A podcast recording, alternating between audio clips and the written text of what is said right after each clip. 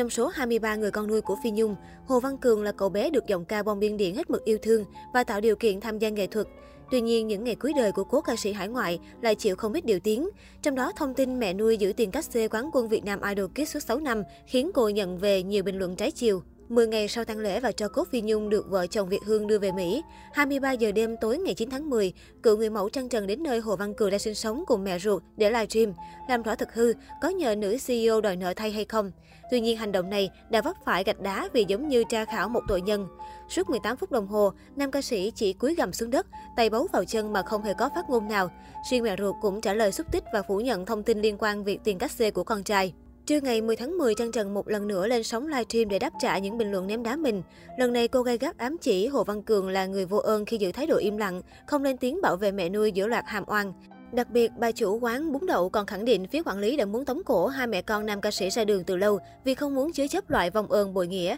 Bây giờ người ta chỉ mong xong việc bà Nhung rồi cũng tống cổ mẹ con thằng Hồ Văn Cường ra khỏi nhà, không ai chứa chấp loại vong ơn bội nghĩa đâu. Lũ cuộn con chúng mày tưởng người ta giữ lại loại vong ơn bội nghĩa ấy. Chỉ có bà Nhung, người có trái tim bao la mới tha thứ hết lần này tới lần khác. Chứ còn những người quản lý, công ty, người ta muốn đạp cái mặt nó từ mấy tháng nay ra đường rồi. Ai có mắt có não sẽ thấy được cái cần thấy, vài trăm triệu là cái gì vậy các cưng. Dịch bệnh đuổi mày ra khỏi nhà cái gì cũng sai này. Dịch bệnh đuổi mày ra lại mang cái tiếng ép chết mẹ con mày ra khỏi nhà.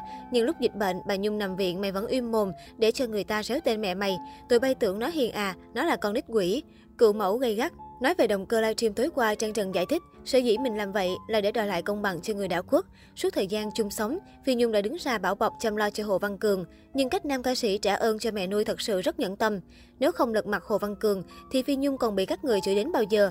Đừng bao giờ nghĩ là người ta giữ mình để bào tiền. Hãy xem tài năng của mình thật sự đến đâu. Trước khi hôm qua tao quay livestream đó, tao đã lạy bà Nhung. Em xin lỗi chị vì đã không giữ lời hứa để im cho nó, bảo vệ nó. Chị luôn bảo vệ con chị, nhưng lời hứa lúc đó là chị còn sống. Em cũng bảo vệ nó đến cả ba ngày của chị, nhưng chờ đợi nó đến giờ cũng không mở mồm một câu, thì giờ chị về trách em cũng chịu. Hàm oan chị chịu suốt mấy tháng qua ai chịu cho chị. Nếu đàng hoàng rõ ràng và nếu như không phải là người đi thuê đi nhờ, nếu như mày tin mẹ mày, tin công ty, sao không lên tiếng?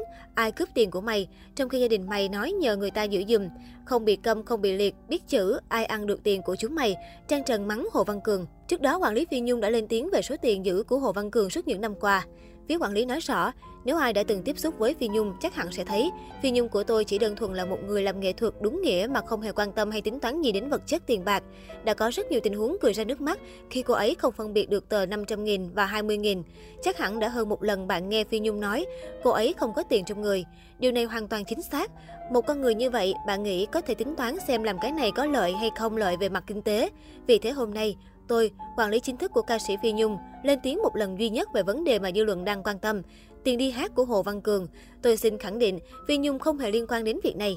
Khi nhận Hồ Văn Cường làm con nuôi, chỉ mới bước qua vòng 1, Phi Nhung thương hoàn cảnh gia đình khó khăn của Cường, thương chút năng khiếu của Cường và muốn góp phần nuôi dạy Cường. Chỉ đơn giản là như vậy, lo cho Cường được tiếp tục đi học, lo cho Cường phát triển năng khiếu, lo cho Cường có chỗ hát để giới thiệu và chỉ muốn Cường nên người và thành ca sĩ thật sự. Cô ấy cũng chưa từng biết Hồ Văn Cường cách xe ra sao, cũng như chưa từng quan tâm đến cách xe của chính mình trong từng show diễn. Tôi nhắc lại, Phi Nhung nhận Hồ Văn Cường chỉ vì cô ấy muốn lo cho bé được đi học đàng hoàng, đúng như lời cô ấy đã từng nói, và sau đó muốn chỉ dạy và nâng đỡ thêm trên con đường nghệ thuật.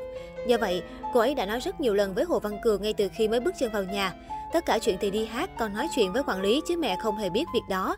Quản lý dòng ca bông điên điển nhấn mạnh, tất cả những chuyện liên quan đến tiền của Hồ Văn Cường, tôi hoàn toàn chịu trách nhiệm và đứng ra xử lý. Và tôi sẽ giải quyết tất cả những chuyện này cùng với Hồ Văn Cường, chứ không phải ai khác trong ngày hôm nay. Hy vọng Phi Nhung của tôi yên lòng nơi đó.